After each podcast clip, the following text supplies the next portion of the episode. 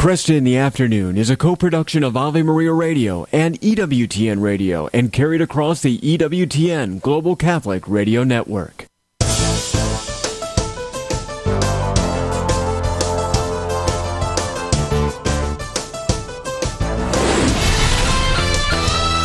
Broadcasting from the studios of Ave Maria Radio in Ann Arbor, Michigan, Al Kresta is ready for conversations of consequence.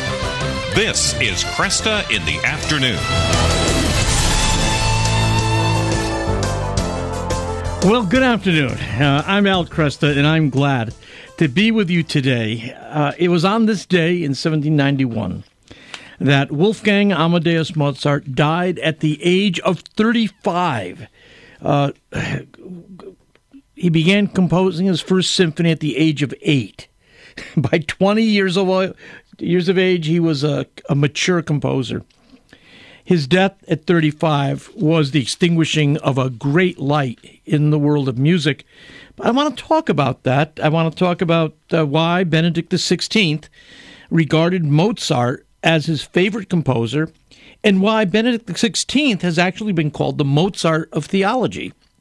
Uh, we'll also take a look at uh, Mozart, since it is the anniversary of his death, we'll take a look at the various theories that have been uh, proposed as to his death. We're also going to take a look at uh, Henry Kissinger's career. Uh, Paul Kengor will be with me taking a look at the role that Henry Kissinger played. It's amazing uh, his influence all these years. He died Wednesday at the age of 100, but uh, he was only active in foreign policy for about eight years. And yet he's known really as the giant of the 20th century uh, diplomacy, diplomatic world. We're also going to take a look with Dr. Robert Whaples, professor of economics at Wake Forest. Going to look at what's going on in Argentina.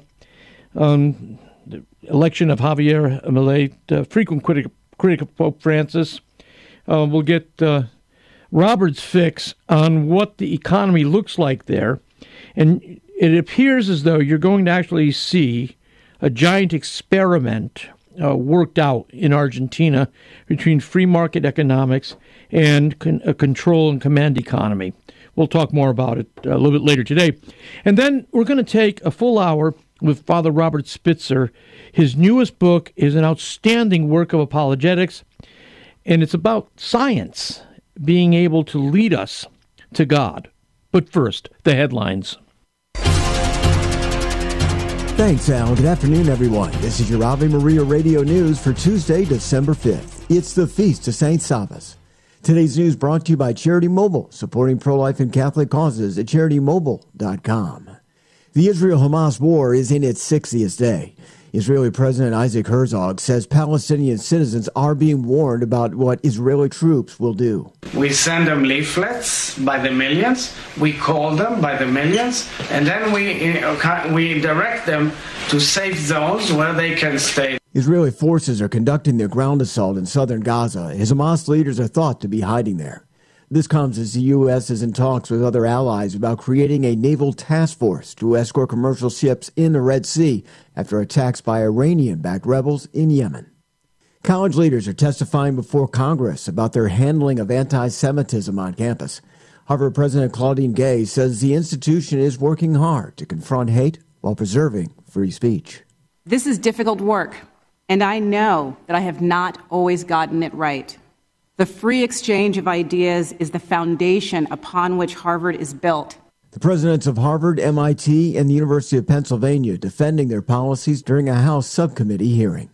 The University of Notre Dame has a new president. Today, the Board of Trustees elected Father Robert Dowd, a Holy Cross priest and associate professor of political science. Dowd has also been a frequent guest on Chris in the Afternoon, discussing Christian persecution in Africa. He'll assume his role at the conclusion of the academic year and replace Father John Jenkins, who is stepping down after 19 years of leading the university. North Carolina Republican Patrick McHenry will not seek re-election next year. McHenry served as the acting House Speaker for three weeks as GOP lawmakers struggled to unite behind a permanent leader following the ouster of Kevin McCarthy. From your Ave Maria Radio.net news desk, I'm Steve Clark.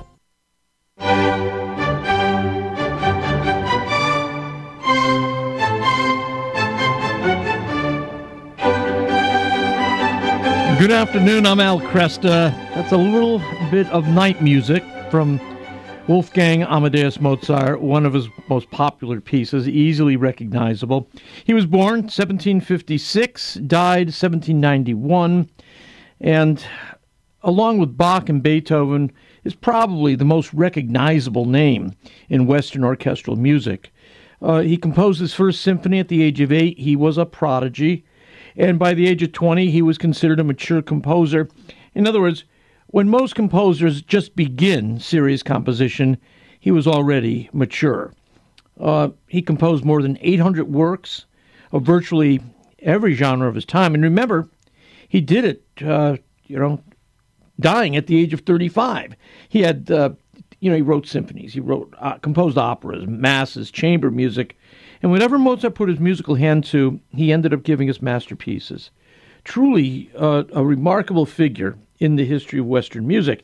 Now, his parents uh, were Catholics, and they raised their children uh, to be pretty, pretty strict in their faith. Uh, they encouraged family prayer, fasting, regular attendance at Mass, veneration of the saints, frequent confession. In fact, there's a, a an interesting letter when Mozart was 21 that his father wrote to him and also uh, wrote to his wife. And he said that, um, is it necessary for me to ask whether Wolfgang is not perhaps getting a little lax about confession? God must come first. From his hands we receive our temporal happiness, and at the same time, we must think of our eternal salvation. Young people do not like to hear about these things. I know, for I was once young myself. But thank God, in spite of all my youthful, foolish pranks, I always pulled myself together. I avoid all dangers to my soul and ever kept God and my honor and, and the consequences, the very dangerous consequences, before my eyes. Now, by very dangerous consequences, he probably was referring to the doctrine that persons who die in a state of mortal sin will experience eternal punishment in hell. But something else to keep in mind here Wolfgang wrote back.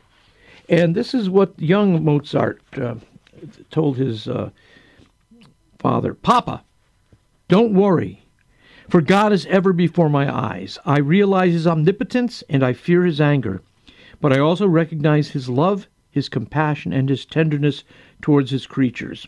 He will never forsake his own. If it is according to his will, so let it be according to mine. Thus all will be well, and I must needs be happy and contented. Um, he he addressed the issue of personal morality here too. He wrote back, "I cannot possibly live like the majority of our young men. In the first place, I have too much religion. In the second, too much love for my fellow men, and too great a sense of honor. Uh, he worried again. He his dad was worrying, but Mozart's trying to put him at ease. I know that I have so much religion that I shall never be able to do a thing which I would not be willing openly to do before the whole world. Um, he once canceled a tour with two musicians of ill repute, and he said, "Look, friends who have no religion are not stable. They are not for me." You, there are lots of interesting exchanges between Wolfgang Amadeus Mozart and his father. But his dad, Leopold, actually saw the birth of Mozart as a miracle. He actually writes about this. And uh, he writes to a friend, Lorenz Hagenauer, and he describes his son as, quote, a miracle which God has allowed to see the light in Salzburg. Now, Salzburg is where he was born. And if it is ever to be my duty to convince the world of this miracle, it is so now when people are ridiculing whatever is called a miracle and denying all miracles. But because this miracle is too evident and consequently not to be denied, they want to suppress it. They refuse to let God have the honor. I mean, what's, you know, think about that. I mean, imagine your parents looking upon you as an actual miracle your very birth and the light that emanated from your music and your prodigy um, are are part of the defense of God. here's a living miracle right before us. Benedict XVI was called the Mozart of theology, and in fact, Mozart was his favorite composer. There was a piece in Church Life Journal a few years ago, and unfortunately, I don't have the name of the author, but it, this piece looks at Benedict XVI's love for Mozart. And by the way, Mozart, for some reason, has really caught the imagination of some of the greatest theologians of the 20th century. Karl Barth, undoubtedly the greatest Protestant theologian of the 20th century, actually wrote a book uh, about Mozart uh, thought Mozart was the best. Uh, same thing with the um, Hans Küng, who at one time was a Catholic theologian, and he had his license to teach Catholic theology removed, but he continued to be a theologian. Uh, he also wrote a book uh, about Mozart, and uh, Benedict XVI made it known that Mozart was his favorite composer. So you can take a look at uh, a book that was uh, circulated around for the 250th anniversary of Mozart's birth. This is back in 2006. And Pope Benedict made a contribution there. This is what he said. He's going back to his, his childhood, and he's thinking back of what it was like to hear Mozart as a child. Quote, when in our home parish of Traunstein on feast days, a mass by Mozart resounded. For me, a little country boy, it seemed as if heaven stood open. In the front, in the sanctuary, columns of incense had formed in which the sunlight was broken. At the altar, the sacred action took place, of which we knew that heaven opened for us, and from the choir sounded music that could only come from heaven. Music in which was revealed to us the jubilation of the angels over the beauty of God. This is just a few seconds uh, from his mass, uh, coronation mass, and this is the credo uh, portion of it. It's just the very beginning. But again, think of the young boy, uh, Joseph Ratzinger, at mass, hearing this kind of music and being raptured away.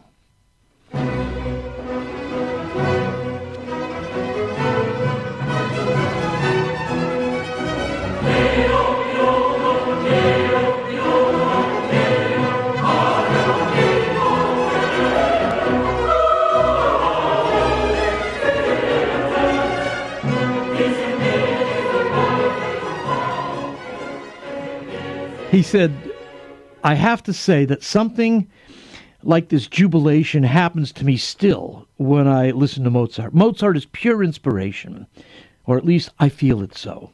Each tone is correct and could not be different. The message is simply present. The joy that Mozart gives us, and I feel this anew in every encounter with him, is not due to the omission of a part of reality. It is an expression of a higher perception of the whole, something I can only call inspiration out of which his compositions seem to flow naturally. Joseph Ratzinger, Pope Benedict XVI, loved music, played music, he was a pianist, loved Mozart, and he knew that music was not mere entertainment. He possessed a profound sense of aesthetics that went beyond just sensual experience. He had been influenced by the uh, great theologian Hans Urs von Balthasar, also loved Mozart. And uh, Benedict XVI often reflected upon the importance of beauty and harmony uh, for the strengthening of our faith, and especially for expressing faith in the liturgy. There's a remarkable message that he gave uh, back when he was still cardinal in August of 2002, uh, he gave it to the Communion and Liberation Movement in uh, Rimini, Italy, and the topic was the contemplation of beauty. And this is what he wrote The encounter with the beautiful can become the wound of the arrow that strikes the heart and in this way opens our eyes, so that later, from this experience, we take the criteria for judgment and can correctly evaluate the arguments. In that same uh, text, he recalled an experience he had after listening to a Bach concert uh, in Munich. Uh, Leonard Bernstein, the American conductor, was there, and um, Joseph Ratzinger was sitting next to a Lutheran bishop, Johannes Hanselmann. And when the last note of this great Bach cantata quote, triumphantly faded away, we looked at each other spontaneously, and right then we said, Anyone who has heard this knows that the faith is true. The music had such an extraordinary force of reality that we realized, no longer by deduction, but by the impact on our hearts, that it could not have originated from nothingness, but could only come to be through the power of the truth that became real in the composer's imagination. Uh, again, wonderful, wonderful reflection on Mozart's significance uh, in the life of Joseph Ratzinger, and which stayed with him uh, throughout his uh, years as Pope as well. Well, listen, since today is the anniversary of Mozart's death, and there's been so much speculation about his death, let me go over the number of different theories about how he died. Robert Greenberg, in his series on Mozart for the Teaching Company, goes over this. In the summer of 1791, Mozart was anonymously commissioned to write a Requiem Mass. And this fact uh, has helped create the myth that he was, in fact, murdered. Near the end of her life, that's his wife Constance, near the end of her life, she told two Mozart researchers that Mozart was obsessed with the notion that he was being poisoned with aqua tofana, a, a mixture of arsenic and lead, and that the Requiem was really for himself. Less than a month after Mozart's death, the Berlin Newsweekly reported that his body swelled up after death, giving rise to the idea that he was poisoned. And the reporter also mentioned that Mozart was the object of conspiracies during his life. And then Alexander Pushkin, in his play Mozart and Salieri, suggested that Salieri had murdered Mozart. Pushkin's play was then turned into an opera by Nikolai Rimsky Korsakov and became the backbone of the play by Peter Shaffer, which became the movie Amadeus, which is not a great picture of Mozart, by the way. Um, and that's how the it came about that people began to reflect on Salieri, who had gone rather mad in his late years, and he claimed to have poisoned Mozart. But other theories came up that he had been killed by a Jewish Roman Catholic Masonic conspiracy, and it gets crazy. Uh, in 1994, there was an article in Discover magazine which had a much more medical uh, explanation for Mozart's death. Uh, subdural hematoma uh, caused by, you know, an act. What is catechesis and why do we care? The job of catechesis is to reveal all the joy as well as the demands of the way of Christ, says the Catholic Catechism. The way of Christ is summed up in the catechesis of the Beatitudes, Jesus gave us the eight Beatitudes in his Sermon on the Mount. The Catholic Catechism tells us this teaching is the only path that leads to the eternal beatitude, happiness, for which the human heart longs. The catechesis of sin and forgiveness challenges us. Unless man acknowledges that he is a sinner, states the Catechism, he cannot know the truth about himself which is a condition for acting justly, and without the offer of forgiveness, man could not bear the truth. This is Peggy Stanton, and this has been the Order of Malta's Minute with the Catechism. Christ is the answer with Father John Riccardo. Let us strive to know the Lord. Quick question to you and me right now. Is that what you and I are doing every single day? When you and I wake up every day, do we strive to know Jesus or not. In the Old Testament, in the same book of Hosea, a little bit later on, it's in chapter 14, the Lord says through the prophet, My people perish. Or in another translation, My people are being destroyed because of a lack of knowledge. Not a lack of data. We got tons of data. Not a lack of information. We got a lot of information. Not just about things that are happening in the world. We got a lot of data, a lot of knowledge, a lot of information about God but not a lot of intimacy with God, not a lot of relationship with God, not a lot of friendship. That's the cry of God's heart. God wants to give himself to us in the incredible gift of friendship, and we're not taking advantage of it. Underwritten in part by the following nonprofit. Do you have an insurance plan that pays for everything, even things you don't believe in? There are options. You can join Solidarity Health Share, a faith based health sharing community. Plus, Solidarity Health Share can save you money with prices starting as low as $384 a month for families. Call to see how much you can save. 844 398 9399. That's 844 398 9399. Kresta in the Afternoon is underwritten by the following nonprofit organization Real Estate for Life. Buying or selling your home or business property? Real Estate for Life can connect you with one of 1,400 pro life real estate agents around the world. When Real Estate for Life receives a referral fee, they donate 70% to Ave Maria Radio and Human Life International. More information at realestateforlife.org or 877 Life US 1. That's realestateforlife.org. Hi, I'm Al Kresta. Do you remember writing your Christmas wish list as a child? In developing countries like Haiti and Guatemala, children don't make Christmas lists and they don't expect Christmas gifts. All their parents earn must go to food, shelter, and water. Can you picture the joy of surprising a child with their first Christmas gift? Send them a box of joy at boxofjoy.org. A rosary and the story of Jesus is included in every box of joy. Give today at boxofjoy.org.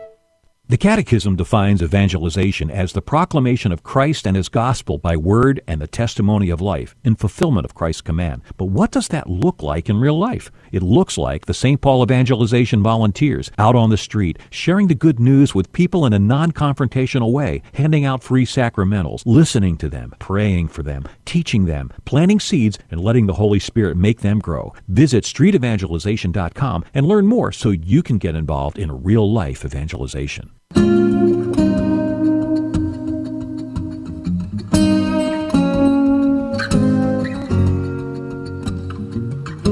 Good afternoon. I'm Al Kresta. Henry Kissinger, who died last week at the age of 100, I think it's fair to say he was the most famous uh, foreign policy practitioner in certainly our lifetime and probably modern American history. But, you know, it's interesting. He practiced foreign policy for only eight of those 100 years. He left office, uh, you know, as Secretary of State nearly half a century ago. And yet, you know, he's greatly admired, also greatly despised. Uh, but he managed to hold the world's attention long after his power waned. Well, joining me right now to talk about Henry Kissinger and his foreign policy uh, uh, successes and failures, we've got Dr. Paul Kengor. Uh, Paul's the author of many books, including, most recently, The Worst of Indignities, The Catholic Church on Slavery. His other books include The Devil and Bella Dodd, The Devil and Karl Marx, uh, and A Pope and a President, John Paul II, Ronald Reagan, and the Extraordinary Untold Story of the 20th Century. Paul, good to have you with me again. Thanks. Yeah, good to be back, Al. Thanks. I had I heard from a listener today who said that we should have you back on to talk about a follow up to the interview we did on the devil in Karl Marx. And what she said was that at that time, we didn't get to spend much time talking about um, the Frankfurt School and cultural Marxism. So I promised her we would do that someday. Not today, but someday in the near future. sounds good. Yeah. Sure, sure. Um, let me let's go to Henry Kissinger though. Uh, mm-hmm. I big footprint. I mean, this guy continued to, you know, be in the news long after he was actually informal, able to exercise formal power. Yeah, you know, I, I was thinking about this. I don't even know if I mentioned this in the piece I did for National Catholic Register, Al, but he won the Nobel Peace Prize. I think it was, I think it was almost exactly 50 years ago. Mm-hmm. I think um, it was. It would have been, yeah, with Le Duc Tho of um, of Vietnam, and that was um, that was a very disputed Nobel Peace Prize right. by a lot of people. And and it's really interesting. I, I, w- I was just looking again at the piece I did for the Register, and I see the reader comments right now. There are 41 reader comments uh, following this article, which is which is a pretty good number. Um, by the way, I did one on Sandra Day O'Connor, which has twice that many already. Oh, so, that's interesting. But it's Yeah, it's really interesting the way people are reacting to, to these two deaths, which Mm-hmm. which both occurred in the in the last week.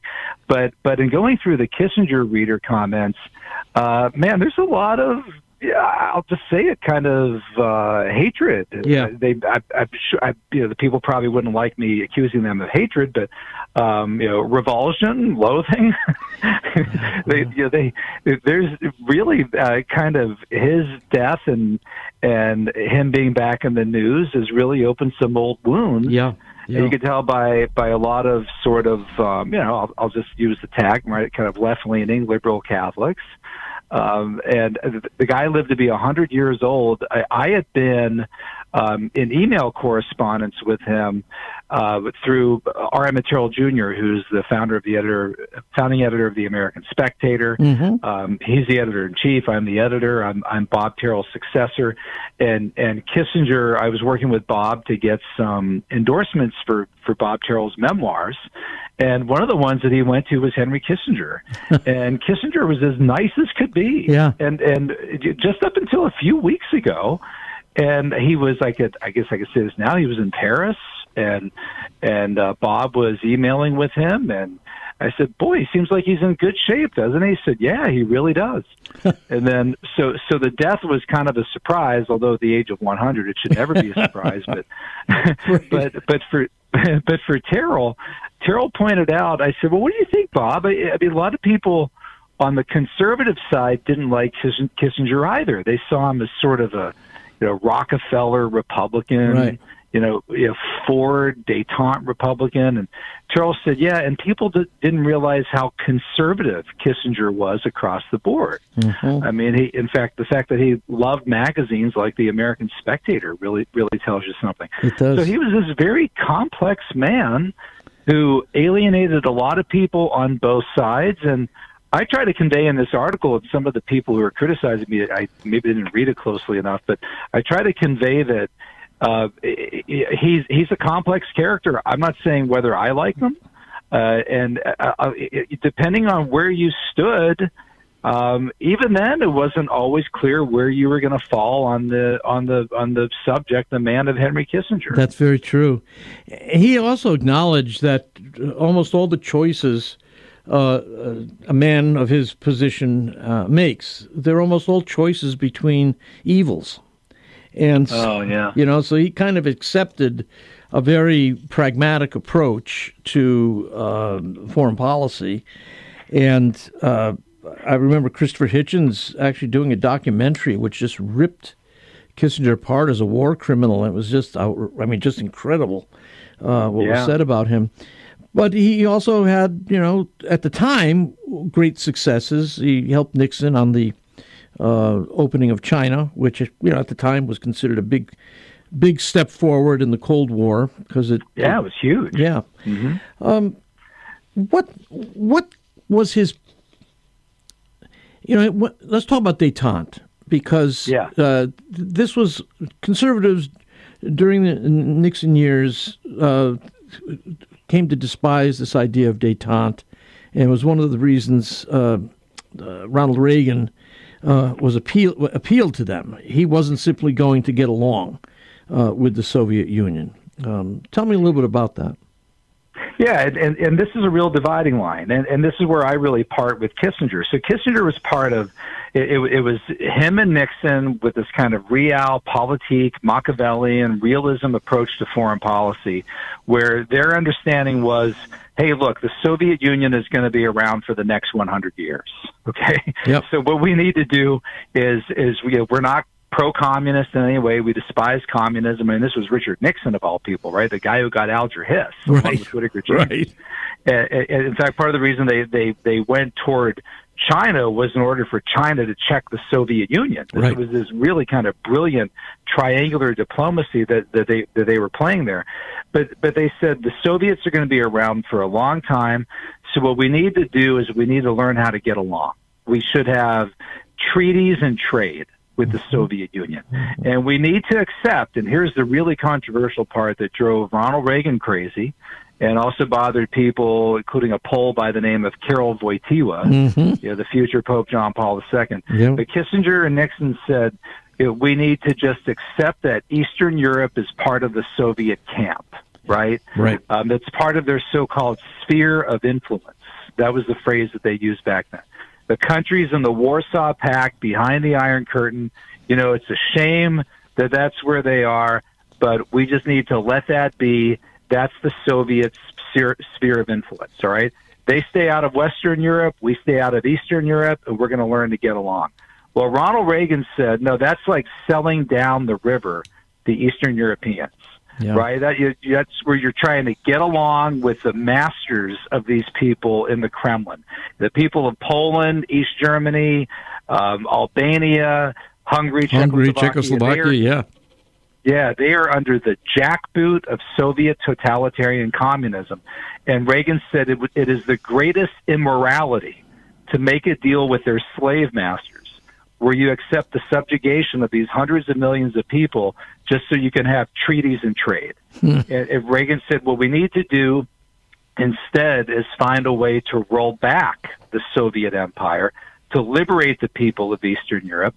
And this is what a lot of the liberals didn't get at the time, but John Paul II understood it. Uh, Reagan said, we can do this in a peaceful way. I'm not talking about dropping nuclear bombs Right. all over the Soviet Union, right? We could do this through economic warfare. We could do this through SDI, through aiding freedom fighters in whatever part of the world, um, or at least they were called freedom fighters, right? The people trying to uh, push the Soviets out of Afghanistan, aid the solidarity movement in Poland. So it was this multi-pronged approach by Reagan that um, Kissinger and Nixon would have thought, "Oh, well, you're crazy. That's not going to work. The Soviet Union's going to be around for a hundred years." Mm-hmm. But Reagan said in the late 70s, when detente was still being pursued and picked up by Republican Gerald Ford, and Kissinger was his national security advisor as well, Mhm. and even Democrat Jimmy Carter. And Reagan said, no, no, no. We win, they lose. we can win this thing, and Right. we can win it peacefully. Yeah. And so on that, Reagan and John Paul II, too, were right. Kissinger was wrong, Nick, Nixon was wrong, and as I point out in this article, Pope Paul VI, um, who supported this as well, he called it Ostpolitik, his form of detente. Um, you know, I'm sorry, folks, but he, he's a saint. He was right on Humanae Vitae and all kinds of stuff. But diplomatically, that approach that they had, likewise toward communism, was wrong. You needed to roll back the Soviet Empire, not accept its dominance over the people of Eastern Europe. You know, it is interesting because again, the Vatican foreign policy shifted uh, around the same time that U.S. foreign policy shifted. Uh, was that by collaboration or just, uh, you know, uh, great minds uh, follow similar paths? Well, Ronald Reagan would have called it providential. He said it was part of the DP, the divine plan. Right, right. He even had an acronym for it. Um, but there, there is, and I talk about this in my book, A Pope and a President. There was a relationship between Richard Nixon and Pope Paul VI that's quite fascinating. Uh, but Andrea DeStefano, who's a friend of mine, an Italian scholar, has done some of the best work on this. And those two, Nixon and Paul VI, really respected one another and got along really well and both had really good minds. All right, you know, that was their approach. And, and maybe I should pull back a little bit and say they might have even been right at that time in mm-hmm. the early seventies, Sure. right? Sure. So that's possible too. So at that point, you got to learn to just simply get along. But by the late seventies, especially 1979, after the Soviets invaded Afghanistan, Right. Uh, yeah, the uh, hostages in Iran. We we lose, you know, Nicaragua, all these other different places. At that point, Reagan said, "No, it's it's now time to go on the offensive, on the offensive by firing missiles, right? But a but but a but a policy of liberation. It's time to win." The Soviet Union, he said, is being held together by baling wire. We it can easily fall apart. We need to take it down. We need to take down the Berlin Wall. People said that's really dangerous. Reagan said, "Well, I think we can do it." Yep. Um, Yeah. So it was that change, and John Paul II came in in October 1978. Yep. So about a little over two years before Reagan did, Yeah. and it was a key difference. Just- the difference in the world. It's an amazing uh, act of providence. I, it's just beautiful. Paul, thanks again. Uh, we'll talk soon about uh, cultural Marxism again, okay? Anytime, you got it. All right. Dr. Paul Kengor and his piece uh, in Cold War, Kissinger's Realism, bowed to John Paul II's vision. That'll be available uh, in the Kresta Guest Archives. Ave Maria School of Law is the Roman Catholic law school in the United States.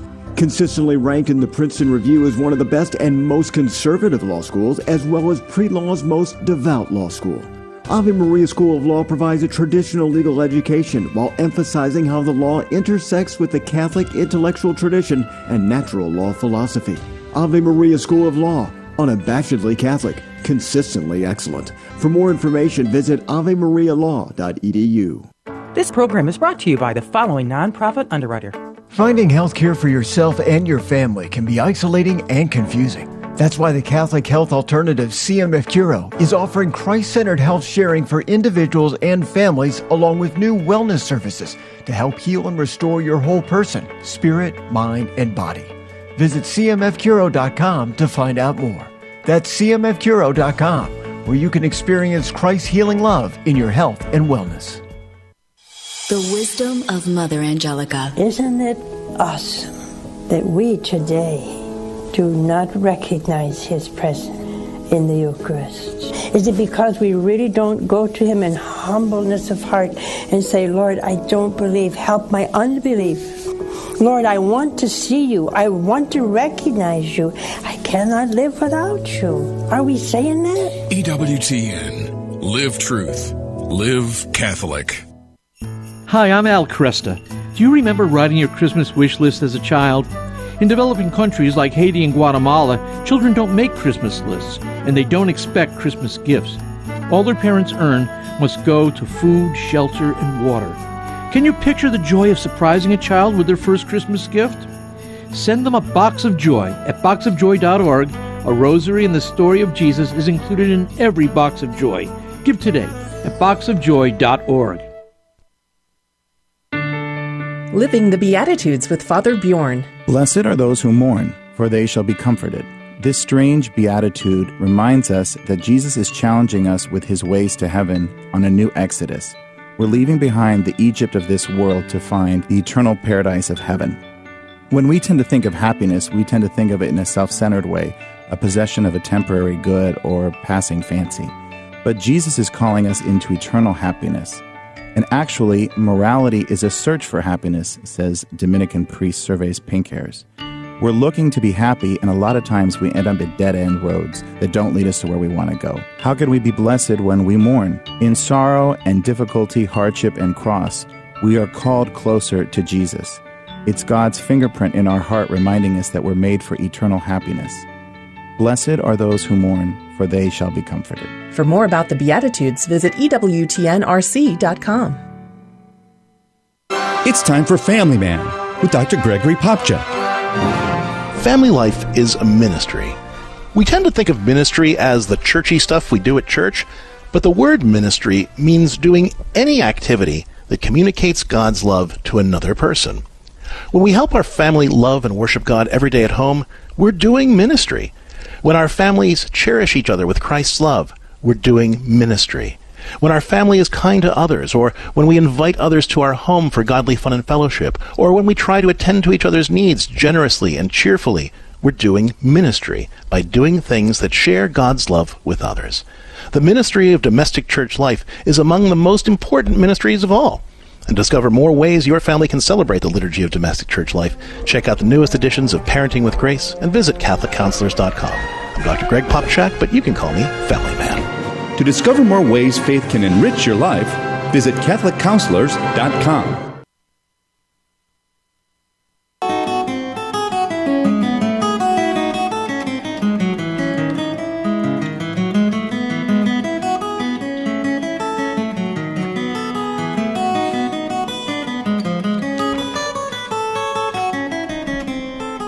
Good afternoon. I'm Al Kresta. Last month, uh, Argentina voted to elect Javier Milei to be the next president. It was a 56 44 landslide over their current uh, economics minister, Sergio Massa. Uh, Milei is uh, a free market economist, uh, an ally of both the United States and Israel. Uh, he's a sworn adversary of China and Latin American leftists. Uh, he is also on record with some pretty hostile remarks directed towards Pope Francis. Join me right now to try to figure out what's going on there in Argentina and also why was one of the world's richest countries. Why did they uh, crash so badly? We've asked Dr. Robert Whaples to join us. He's co editor and managing editor of the Independent Review and professor of economics at Wake Forest University. He's co editor of Is Social Justice Just? and the editor of Pope Francis and the Caring Society. He also hosts the Modern Economics Issues lecture series at the Great Courses. And uh, Dr. Whaples, good to have you back. Thanks. Um, thanks for having me on again. Let's let's talk about um, uh, the situation in Argentina. Are we about? I mean, are we going to see a, a radical change in economic policy, and is this going to be a test case that people will talk about, you know, in mm. the future? Yeah. So I'm not sure if we're going to see radical change. Uh, President Milei uh, goes into office uh, on the 10th, and uh, from what I understand, the Congress is definitely uh, you know, the majority in Congress is the opposition party to him. So whether or not he'll be able to get what the platform he ran on mm-hmm. actually implemented, we'll see. Okay. Uh, but if it does get implemented, I think a lot of people will look at it as a test case. Although things are always complicated, and in Argentina, there's always a lot of things that can go wrong, as you were alluding to. Yeah. Uh, you know, at one point, Argentina was one of the wealthiest countries in the world. Um, if you look at Argentina's income versus like the other dozen or so richest countries in the world at the t- early 20th century, Argentina was at the 90 was at 90 percent of the average of those rich countries and had a GDP that was higher per person than France, wow. than Germany, yeah, hmm. not as high as the United States or Britain or whatever, but it was it was doing great, and people were very bullish on it. Um, and then it kind of slowly started to slip, and then it started to slip even more, and it's down to the point now where it's at about forty percent. Wow, GDP per person in the country has fallen from ninety percent to forty percent of those countries, and you know it's at about a third of what the United States is. So is it clear what went wrong? Although, although it has continued to grow, yeah, what went wrong? So, boy, a lot of things went wrong you can just kind of look at some recent statistics from Argentina. Their uh, annualized inflation rate is now at about 185 percent, and their GDP, yeah, that's incredible. We've fortunately never had anything like that. In right. Country. And you know their GDP, gross domestic product, uh, is falling at about five percent a year, mm. um, and so they have just been unstable, and they've got a history of then going to international agencies like the IMF, the International Monetary Fund, and, and asking for a loan so they can kind of restructure their debt to the rest of the world. They got the biggest loan ever from the IMF, $57 billion back in 2018. And then just two years later, they failed to make their interest payments, defaulting wow. on their loan. So they got problems, but it, it seems as though the problems are, are very long term. Mm-hmm. Right? And so I, I've been following this as an economic historian uh, on and off over decades, and there's some pretty. I would say there's somewhat of a consensus on to, as to what happened, what went wrong in, okay. in Argentina. Okay. So a part of the story is that while Argentina was, you know, at 90% of the leader level, um, not everything was up to that standard. Uh, Argentina was very was very rich in land and cattle, but their population wasn't nearly as educated as those other countries. They didn't have as much physical capital, you know, in the, the form of factories and railroads and that kind of stuff. Uh, but more importantly, most of the analysts say it really has to do with institutions. When economists say institutions, we mean the rules of the game, yeah. which would include your you know your constitution and your regulations and laws, but also kind of what are the social and cultural norms in the country on top of that. And most economists say a good set of institutions are ones that give you very secure property rights. So you don't have to worry about arbitrary seizure of your property. Right. Right. They give you a good, stable set of rules, a stable government, and, inst- and incentives set up in your country so that individual effort pays off. Right? There's not confiscatory taxes. Right. There's not crazy high inflation, which can end up r- ripping you off. But Argentina really hasn't had that, especially since the period after World War II when Juan Perón and his party uh, came to power. And so there's just been a number of military coups, which is not good. They haven't had one of those for a good 40 years or so.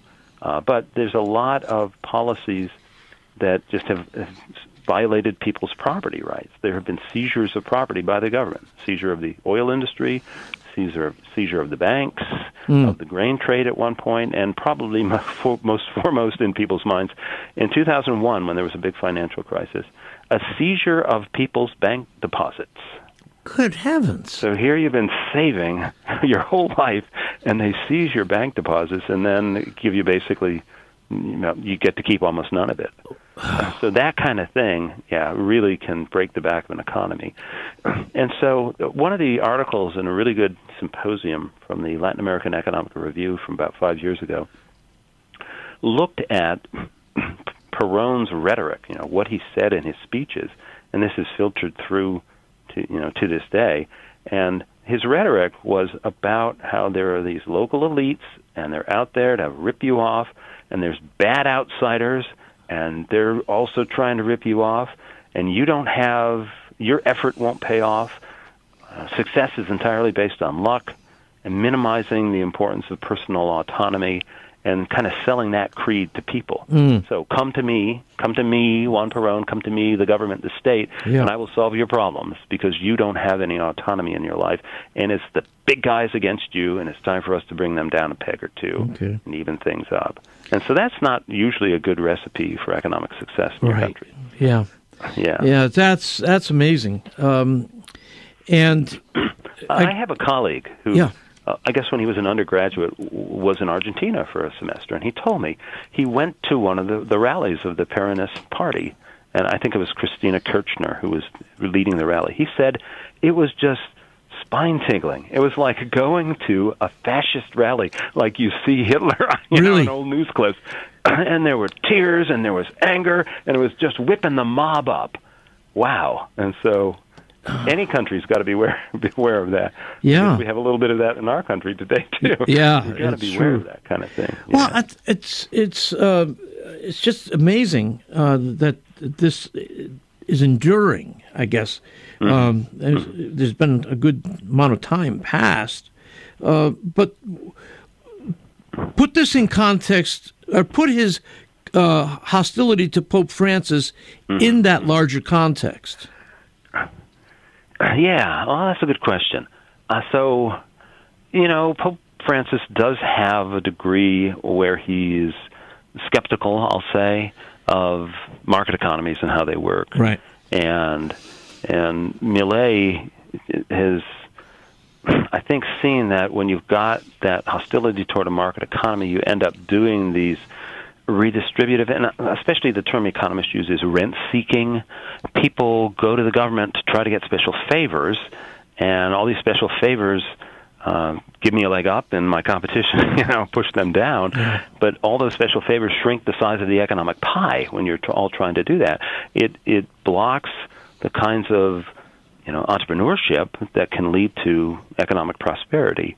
And so Milei, I'm you know I'm not convinced that this guy's going to be able to do what he says, or even necessarily that he's um, overall a good thing. Okay. Uh, so I, I'm a journal editor, as you mentioned, uh, the Independent Review, and after M- Milei got elected, I noticed that you know he had this autobiography that he published last year in Spanish, and I can't read Spanish or anything, but uh, I asked a, an economist from Latin America that I know if he would like to review the book, and he said, you know, I'm not really sure if I should. This guy's got a toxic personality. Mm. He's known for plagiarizing almost everything he writes. I wouldn't be surprised if he plagiarized his own autobiography. you know, I, I just don't know. Uh, you know, you got like uh, you got a seesaw effect that's been going on in this country. One party in power and they mess up, and the other party comes to power, and then things go wrong, and they turn to the other party, and they keep, you know, undoing what the other ones did, and expecting the. Although I think what Milei's got going for him is he wants to get the state out of as many things as, as he can. Yeah. You know? Yeah. And that that would, if it sticks, that would probably work. Uh, but I think it'd be difficult for it to work. But even that, even that could become Yep. cronyism, right? I mean, um, that's true. You know, so that's why it's important to watch uh, what he does there. He's talked about wanting to um, um, dollarize, you might say, um, the currency there. That's the word, yeah. Yeah. What, what does that mean? I don't know. That's what I was going to ask you. and so uh, there are a bunch of little countries around the world that basically don't use their uh, currency of their own, and then they use the dollar instead. A lot of little countries down in the Caribbean, for example. There's a few others that do, including some in Latin America. Um, Panama, from the get-go, basically was using the, the dollar. Later, El Salvador and Ecuador. And Ecuador is, you know, about a quarter of the size of Argentina population-wise. But this would be much bigger dollarization. And what you would do is basically declare the dollar legal tender. So, you know, that means that uh, it's got to be accepted as a means of payment uh, to the government, to private people. And the question is, where do you get the dollars? Yeah. Right? Where do you get the dollars if Argentina is already in debt? But it turns out Argentines already have a lot of dollars Okay. because they've had all this bad experience with their own peso. A lot of people have just converted as many things as they can into dollars. There is an estimate from the Argentine Economic Ministry that I found that said they got $370 billion Hmm. In dollar denominated assets. That would work out to $8,000 per person. Huh. That's not dollars per se, but that's dollar denominated assets. And I've seen estimates of you know dollars themselves, you know, pieces of cash and you know things in deposits and, and banks and stuff, of at least a couple thousand dollars a person to get going. So that, but that But right now, more.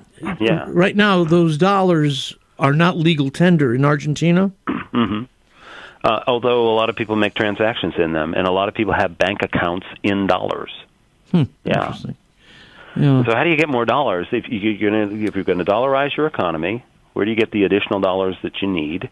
Uh, and so the traditional ways of getting more dollars are printing them up. Of course, Yep. they can't do that. we get to do that, Right. and we get the profit from that. And that's what giving up their own currency does. They don't get the profit from making their own currency anymore. Yeah. So you can print it up, you can borrow it, but they are not in a position to borrow. And so the only way they really have to get it is to pay for it with exports. So buying things from the U.S. or from other countries, uh, they would have to run a trade surplus. And yeah, send All right. products out and then get paid in the dollars, which would then circulate through their economy, and they would use those. Is this? uh, So I want I saw one columnist say that this will blunt China's effort to undermine the U.S. currency. Is is it that Mm-hmm. significant a move? Uh, well, that's a complicated set of issues. Okay. Um, I don't think that Argentina by itself is too much, you know, in, Yeah. in the overall global scheme of demand for dollars. Um, it turns out that the total amount of dollars held outside the economy and you know trades that are being done in dollars continues to go up. and has been going up very strongly. It's just the fraction of all the international trades done in dollars has been going down. So uh, it's a yeah, it's a little bit of a mixed bag there. All right. Well, Dr. Whaples, thanks. We're out of time, unfortunately, but uh, I really do appreciate uh, your look at this and your uh, caution when it comes to uh, the rhetoric of this man. So, thank you. It's always wonderful being on your show. So thanks for having me. Thank you. Dr. Robert Whaples, again, uh, professor of economics at Wake Forest University and co editor and managing editor of the Independent Review. With so much going on in the world, it's easy to feel overwhelmed. What do you need to know today? Stay tuned to Kresta in the Afternoon and Catholic Connection with Teresa Tomeo as we bring you the day's top stories and conversations from an authentic Catholic perspective. Dr. Ray Guarendi. To vent or not? If I get it off my chest, then I feel better. I've got to vent. Is this so? It's old theory. Somewhat like a catharsis. You've got to purge yourself of these emotions, and Lord help anyone who's standing in the way. It's old theory, it's inaccurate. Venting is generally not good for the hearers, and it's not good for the venter. Venting may be good for dryers, it's not good for people. When we vent, we become more likely to vent. And when we are more likely to vent, we are more likely to hurt and say things we shouldn't say. Careful on the venting. Better to think about what you have to say before you vent. Hello, Steve Ray here. Everything in the Bible and in the Catholic Church starts with the book of Genesis. It reveals to us God's plan for mankind. Yet Genesis can be daunting, especially given the scientific discoveries of the last few centuries. Well, that's where I come in with my new book, Genesis, a Bible study guide and commentary. Discover a thoroughly Catholic approach to this exciting and dramatic ancient narrative that is so often misunderstood. You can get the book now on the store page at AveMariaRadio.net. Check it out. Never miss an episode of Kresta in the afternoon. Subscribe to the podcast on Spotify, Google Podcasts, Apple Podcasts, or wherever you get your podcasts. You can also listen on demand at AveMariaRadio.net and on the Ave Maria Radio app.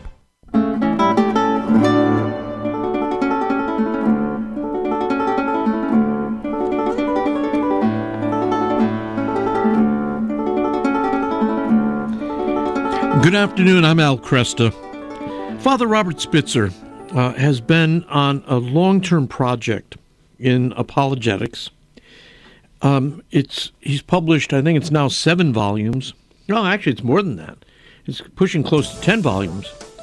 Most recently, he's written this outstanding book called "Science at the Doorstep to God: Science and Reason in Support of God, the Soul, and Life After Death." I've asked Father Spitzer to join us next hour to go over some of these evidences, some of these arguments, and uh, give us some idea of uh, do these arguments and evidences kill materialism?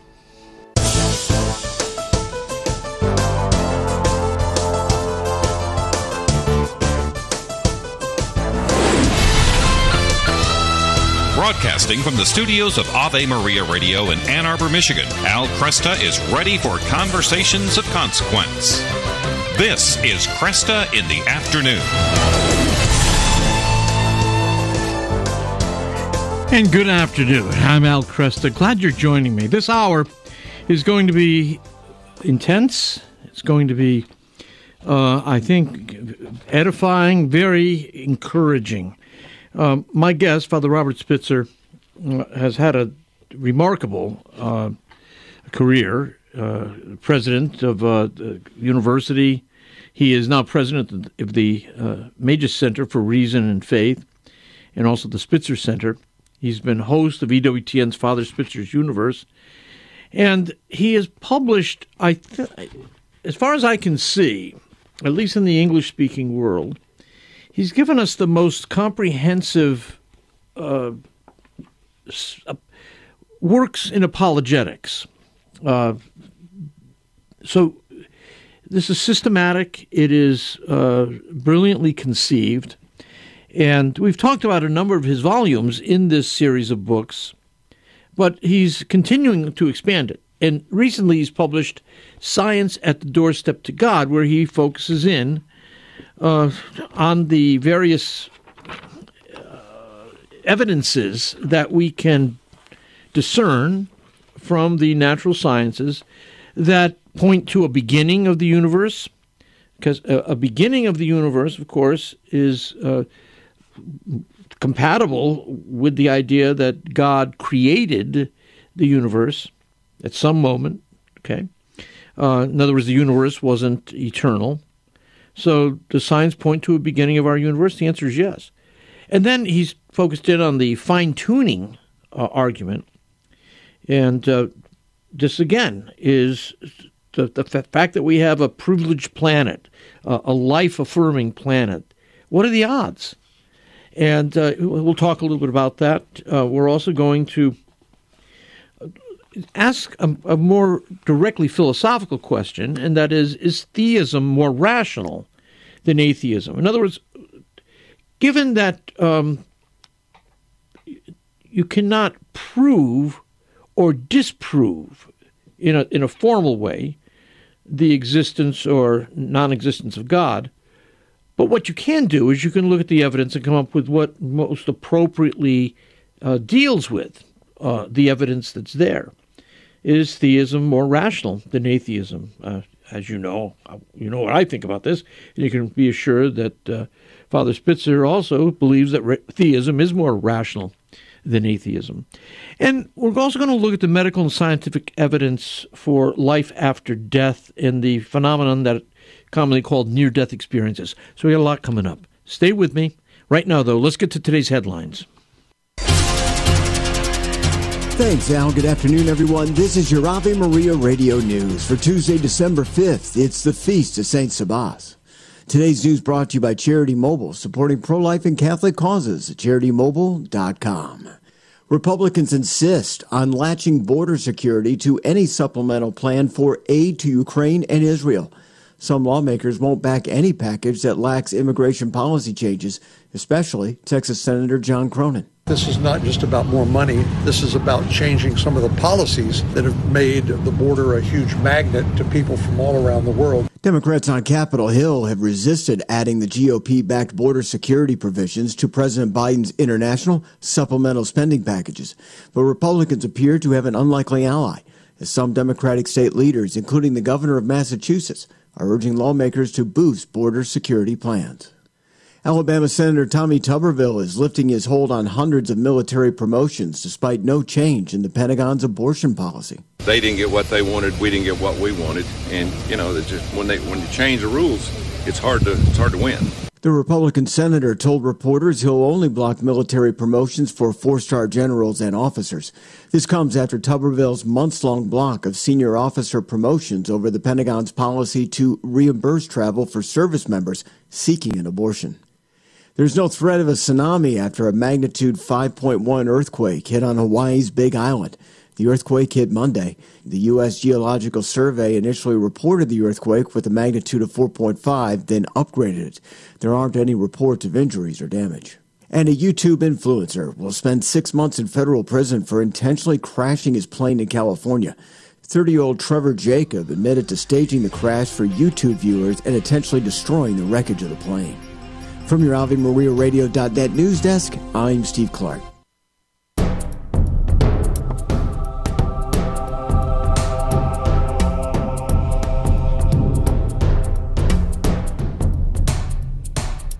And good afternoon. I'm Al Kresta. Today, there's more science based evidence for God, the soul, and life after death than ever before. And so you then ask, well, why do we keep hearing about scores of people, an epidemic of people turning to unbelief because of, quote, science? Well, we're going to answer that question. Uh, but most simply, it's because people actually don't know the science here. Uh, with me to talk about this and in following up on an outstanding new book of his, we've got Father Robert Spitzer. It's Science at the Doorstep to God Science and Reason in Support of God, the Soul, and Life After Death. And Father Spitzer is the author of many books. Uh, and we're going to continue to talk. Look, he's probably has the most thoroughgoing apologetics uh, program, the most consistent the most evidence based that I've seen, at least in this generation in the English speaking world. He's the president of the Magis Center of Reason and Faith and the Spitzer Center. He was president of Gonzaga University from 1998 to 2009. And Father, it's a delight to have you back with me. Thank you. Oh, it's always great to be back with you, Al, and thanks again for taking uh, taking this good interview, the time for the interview, and also for that uh, the uh, the apologetics accolade. I really appreciate it. Yeah, no, I, it's incredible what you're doing, and uh, let's go to some of the problems here sure. that that cl- people have trouble with. So there's this general impression, it, it, people still believe, uh, they just believe that somehow science and uh, religious faith are uh, terminally opposed to one another. Yeah. And uh, there's been this warfare going on Uh, and coupled with that is the notion that scientists are really at heart atheists. Why don't you mm-hmm. take those two points?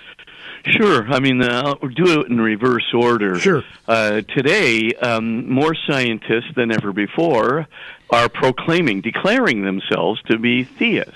Mm-hmm. That is to say, believers in God or a higher transcendent power. So the Pew Survey uh, recently did a, um, a, a uh, comprehensive survey of the American Association for the Advancement of Science. And here are the startling statistics they came up with.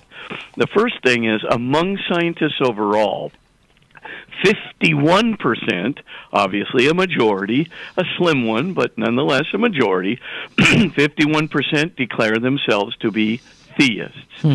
to be believers in God or a higher transcendent power. About 21% declare themselves to be agnostics, and about 20% declare themselves to be atheists. Now, if you look at that, you go, well, um, the popular culture, the urban myth that most scientists are atheists are simply not true. 20% are atheists, 51% are declared believers in God or a higher transcendent power. But here's the really interesting fact. Among young scientists, this is the 35 or younger group, that um, you have a 66%, a supermajority, two thirds, 66% declared themselves to be believers in God or a higher transcendent power, wow. and only 15% uh, declared themselves agnostic, and 15% declared themselves to be atheists. So now 66% versus 15%. Uh, I think it's pretty clear at this juncture. Scientists, especially the young scientists, are are definitely um, um, have moved mm-hmm. hugely in favor of God. That's great. Uh, also, uh, that was not me. That was the Pew Survey and the American Association of Advancement in Science. Furthermore, if you look at the doctors, that's the shocking one. 76% of physicians, doctors, basically declare themselves to be believers in God or a higher transcendent power. Hmm. Only 12.1% declare themselves agnostic, wow. and 11.2% declare themselves to be atheists. so, as you can see, I mean, it's really? right down the line. There isn't a group uh, in the sciences the sciences that uh, doesn't have a majority yeah. of um, of theists in it. Yeah. Oh, you know, we had we've had some celebrity scientists over the last generation who have you know made have conflated their atheistic philosophy with their scientific research. And so you have mm-hmm, people mm-hmm. going back to Carl Sagan, and then you have uh, Richard, Richard, Dawkins, sure. celebrity scientists like that that have got a disproportionate amount uh, of influence, I think. Um, oh yeah, and I mean, I think with respect to Richard Dawkins, you know, he changed his mind uh, during a debate um, uh, in London. I think it was about four years ago uh, he was basically debating Archbishop Williams, the Anglican yeah, yeah, Rowan uh, Williams. prelate. Yeah. yeah. And uh, so, uh, anyway, Sir, Arth- uh, Sir Anthony Kennedy, um, uh, Sir, Sir Anthony Kenny, yep. was moderating that debate. Very important analytic philosopher in London, and uh, right in the middle of it, you know, Archbishop Williams had him backed up against the wall, Dawkins against the wall, and he basically says, um, uh, Dawkins says, "Well, you know, I've really kind of moved from uh, atheism to agnosticism." At which point, um, Sir Anthony uh, Kenny says, "What?" Goes, I mean, you of all people, the founder of the new atheism, right. blah blah blah blah, and you are now just cavalierly saying you're an agnostic. And he basically said, "Well, uh, his curiosity had trumped his skepticism." So. Uh, I mean, uh, I mean, you just it's it's unbelievable what's happening. I mean, Stephen Hawking, uh, Hawking, of course, turned on a dime. Um, you know, before he was basically resistant to any thought of a beginning and a creator, as he said, because a beginning implies a creator. Yeah, that's right. He was against it. And then in 2018, uh, he basically writes his last scholarly uh, scientific uh, um, uh, article with his partner Thomas Hertog uh, called A Smooth Exit from Eternal Inflation.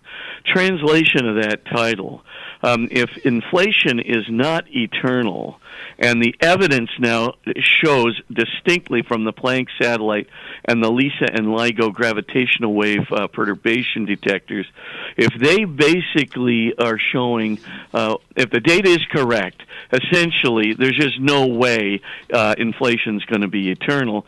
And if there's no way inflation's eternal, as Hawking himself says, it has a beginning. Wow. Believe me, he knows what a beginning is. And then he throws into, along with Hertog and many other physicists, throws this into the equation. Even if there were a multiverse, and we're not saying that there is one, there would only be a small number of bubble universes, most of which uh, are like our own. So, I mean, for all intents and purposes, wow, what a what a, change that was. Well, what about the I mean- book that he did uh, just before his passing? the grand The design. Grand Design, was- yeah. yeah, it was in 2010. Now I debated him actually in the Larry King show on that book um, way back in 2010, and um, at that time he was not. Uh, sure about God. He really did believe at that time um, that the it could be shown that the universe did not need a creator. Right, that's what I remember That- the thesis was. Yeah. That's right. That's right. And now he's uh, like turned on a dime, like did a Dawkins, except more. I mean, basically gave the the physical grounds, the evidence uh, for believing not only in a beginning, but uh, the creator it implies. Um, same thing with Sir Fred Hoyle. I mean, uh, this is a, a while back, I think in 2010 or something, or whatever it was. Yeah, he was a steady state uh, theorist. Mm-hmm. Yeah. Yeah, Okay. well, basically, Hoyle was the atheistic gadfly of the physics community for 40 years. Mhm. I mean, there wasn't a turn of events that looked like it could be God that Hoyle wasn't there in a jiffy, you know, to say, no, there's an atheistic explanation.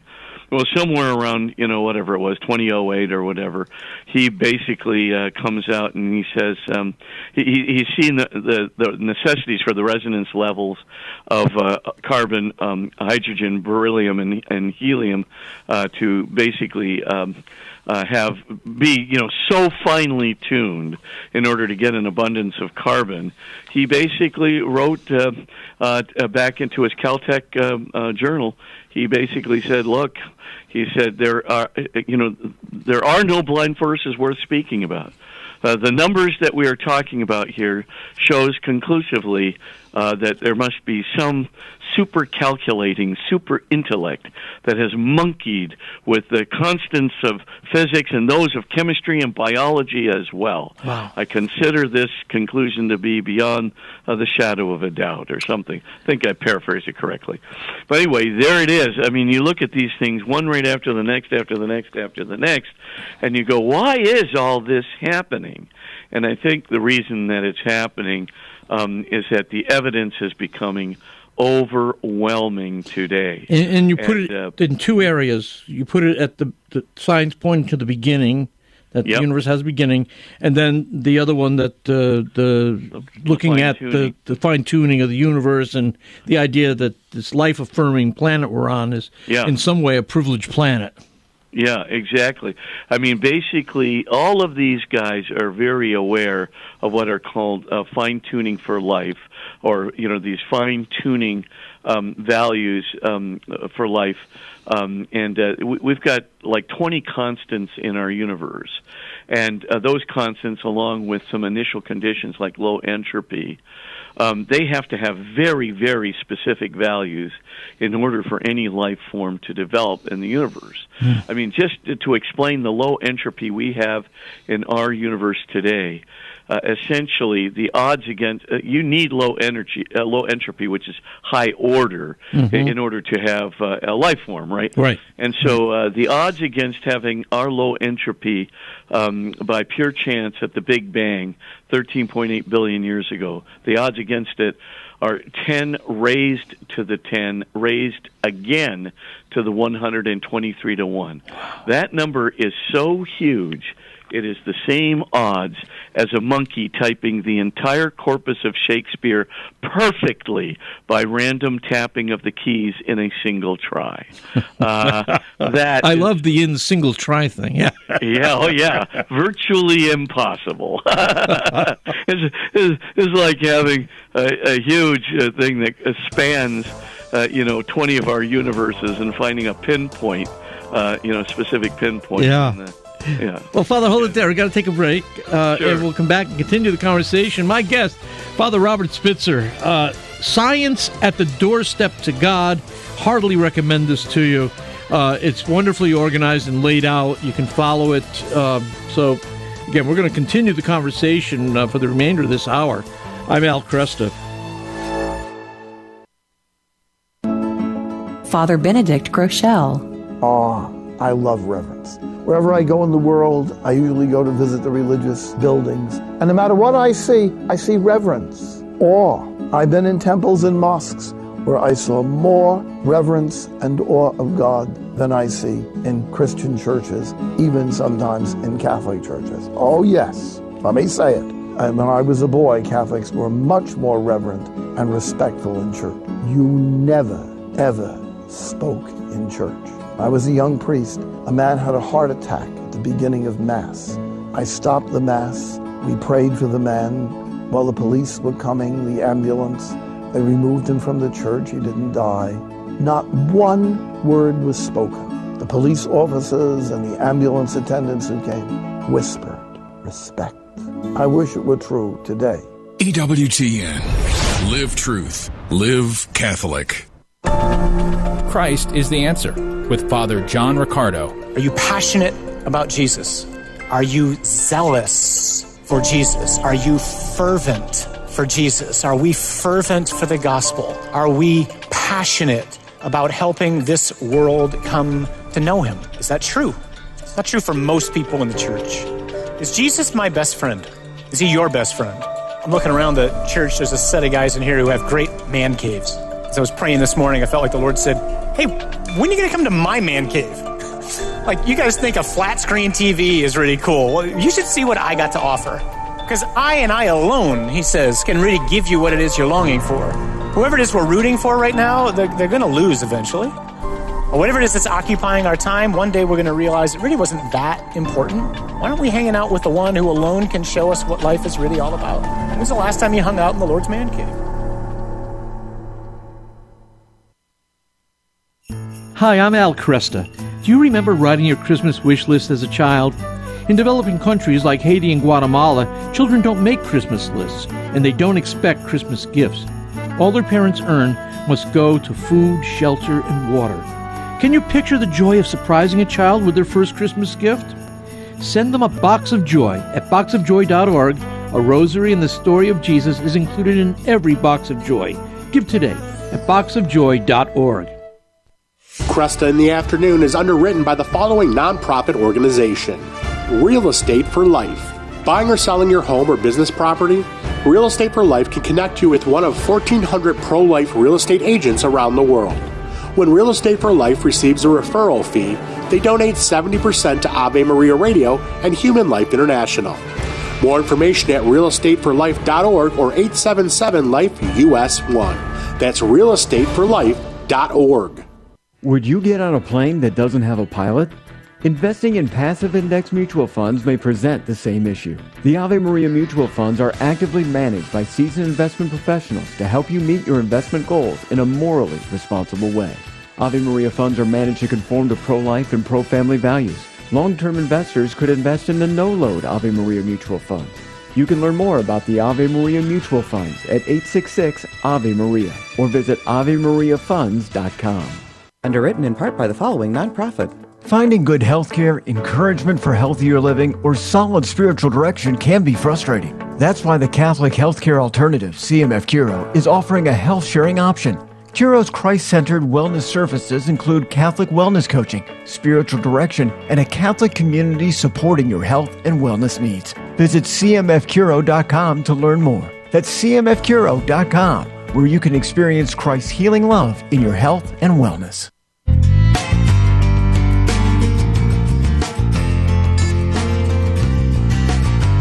And good afternoon. I'm Al Kresta. With me, Father Robert Spitzer. Science at the Doorstep to God. This book is a thorough look at science and reason in support of God, the soul, and life after death. And we're going to continue our conversation. I I have found, Father, that there's a there's a notion out there. It's rather confused, but it goes something like this: that um, science is our most reliable way of knowing, and yet science can't demonstrate or prove, let me rephrase that science can't prove the existence of God. Therefore, um, uh, we're guessing. Uh, you know, you, you're having kind of faith. Uh, behind this, of course, is confusion about what the what science can and can't do, and also what is the nature of the proof involved here. So, try to sort that out for me.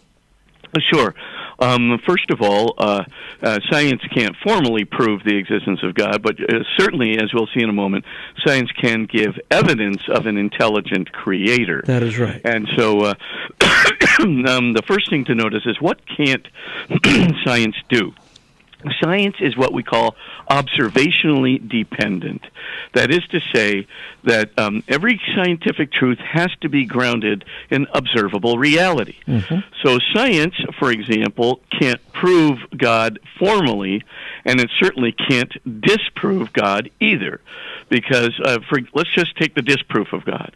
If, if science begins with uh, observable data, and all observable data must come from within our universe, but God is beyond our universe, yep. then you can't use data from our observable universe to disprove a being like God, which is beyond our universe. Right. So that's the first thing. Science can never disprove God. Anybody who tells you that certainly doesn't understand scientific methodology, right. and that's a right. laughable concept.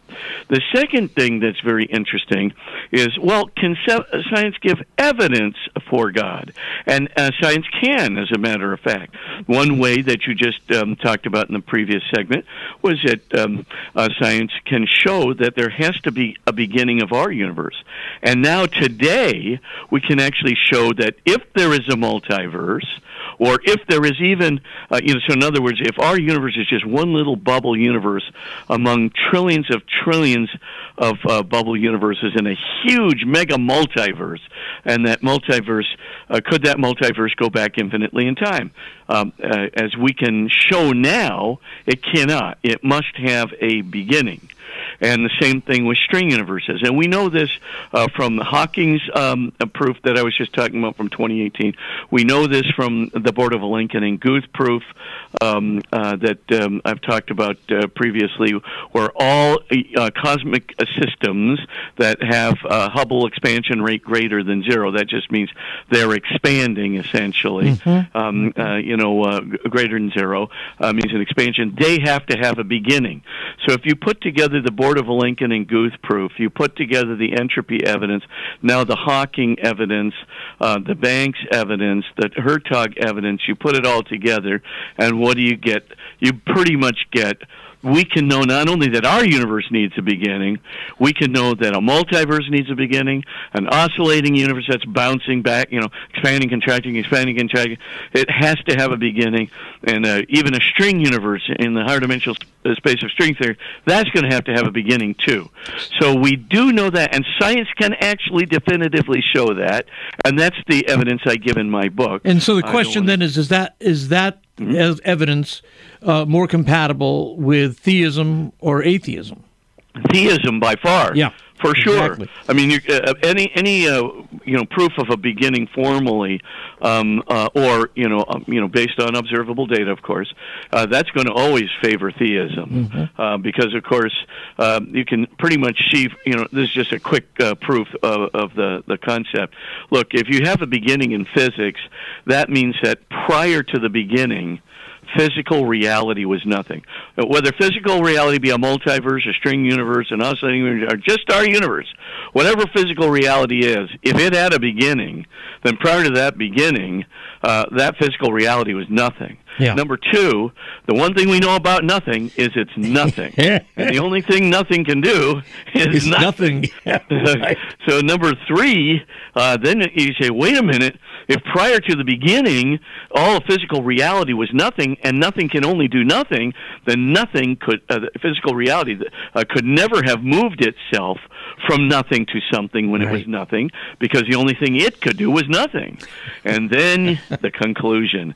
Therefore, something else something which is beyond physical reality, something which is beyond even physical space and time, something which is beyond even space time asymmetry itself, something beyond it all, something which has the power to cause or create a universe from nothing must exist, and that must be what moves uh, our universe or multiverse or physical reality from nothing to something. So, you know, as I said, Hawking understood that all too well. And because he did, he tried to resist a beginning up to the last minute, but in 2018, he really changed his mind on a dime, along with many others.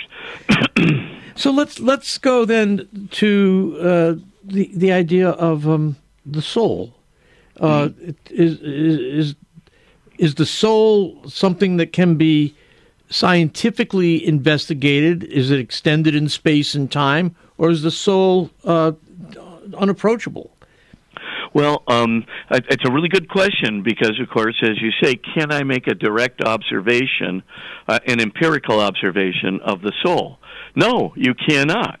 So it seems like, oh, wait a second, that disqualifies it from being then uh, an object of scientific investigation.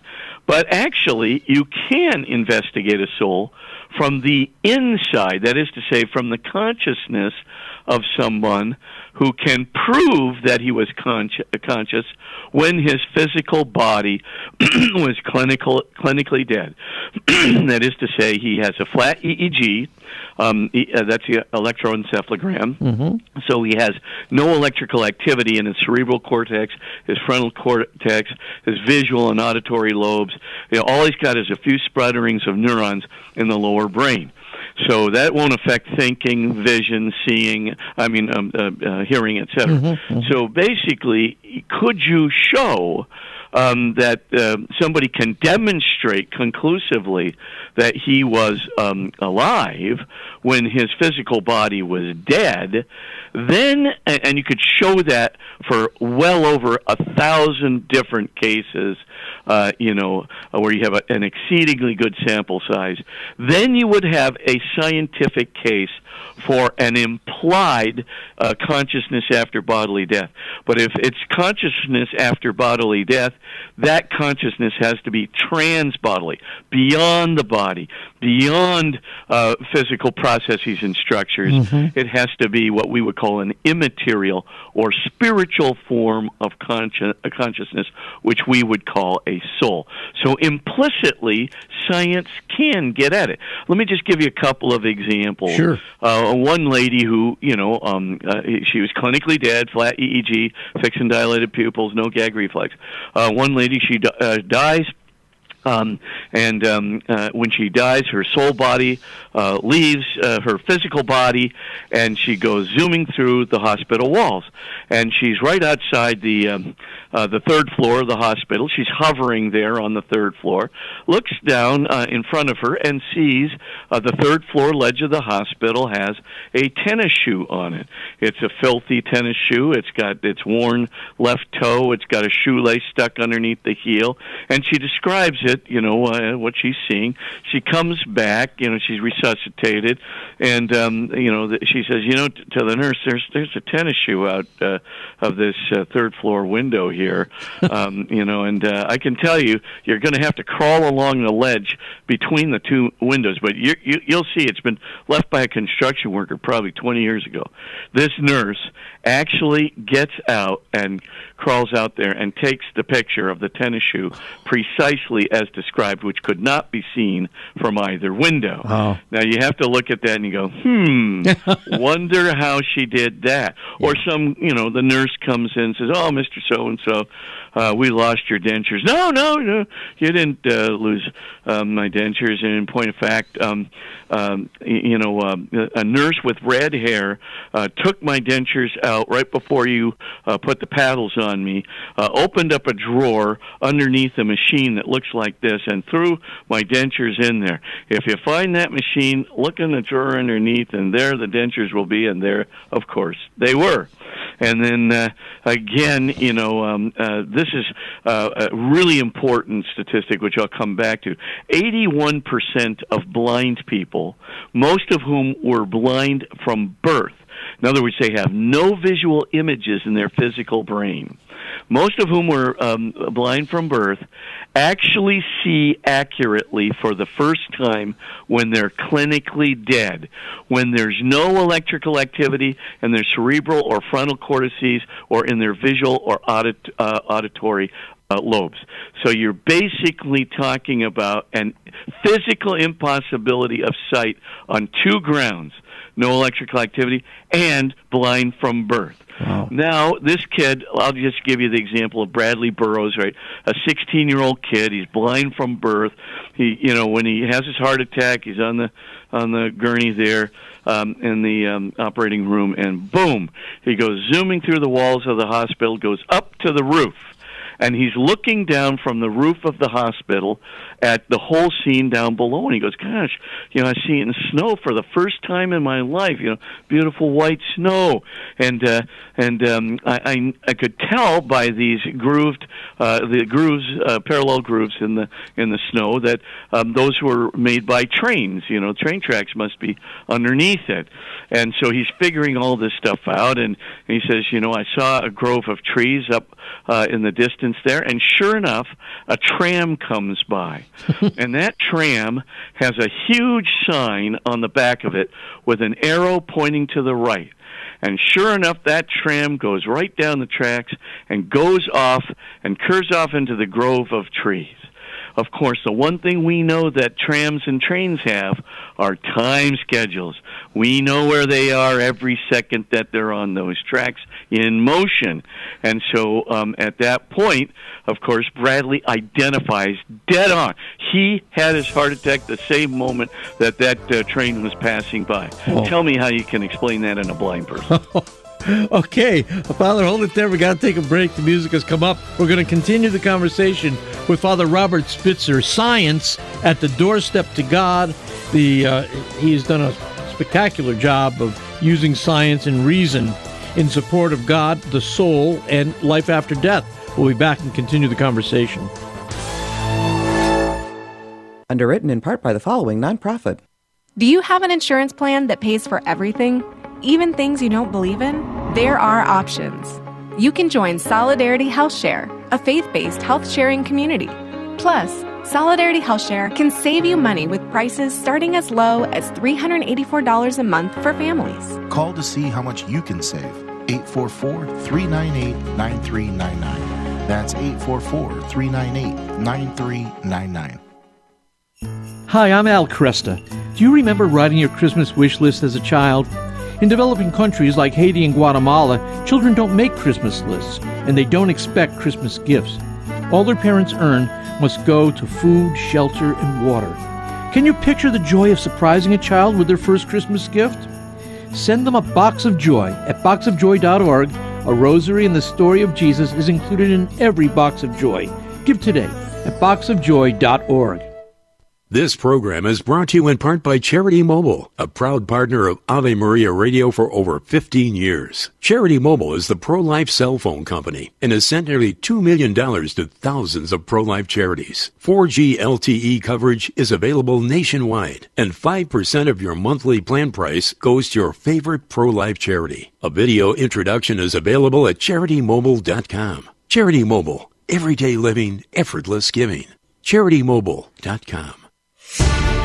Support for this Ave Maria radio program comes in part by the non for profit St. Anthony Services. Are you shopping for mortgage products, Catholic investing, Catholic health, real estate, or estate planning? StAnthonyServices.org can help you find a Catholic professional for these needs. They regularly connect faithful citizens with faith based professionals that share our Christian values. More information at StAnthonyServices.org or 877 Life US 1. Catholic Connection with Teresa Tomeo. The AP is now saying that news people cannot refer to pregnancy resource centers as pregnancy resource centers or crisis pregnancy centers.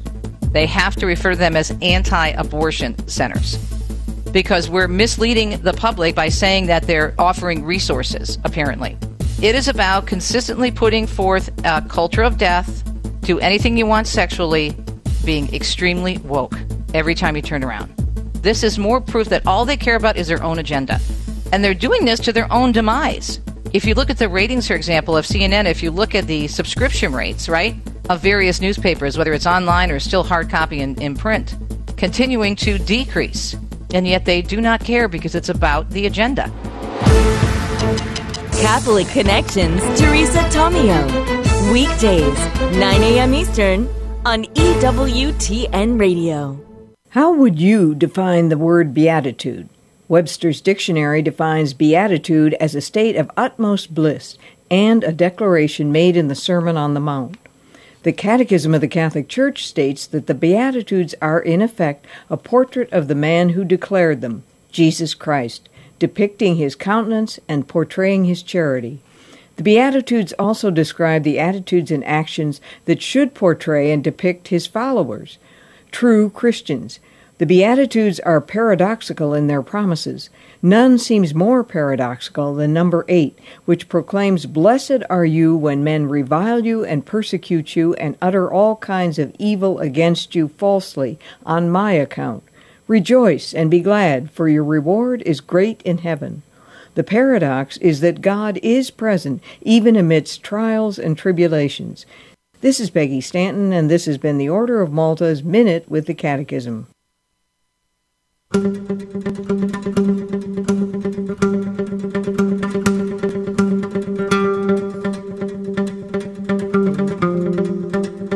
good afternoon. I'm Al Kresta. We have more evidence now than ever before uh, for God, soul, life after death.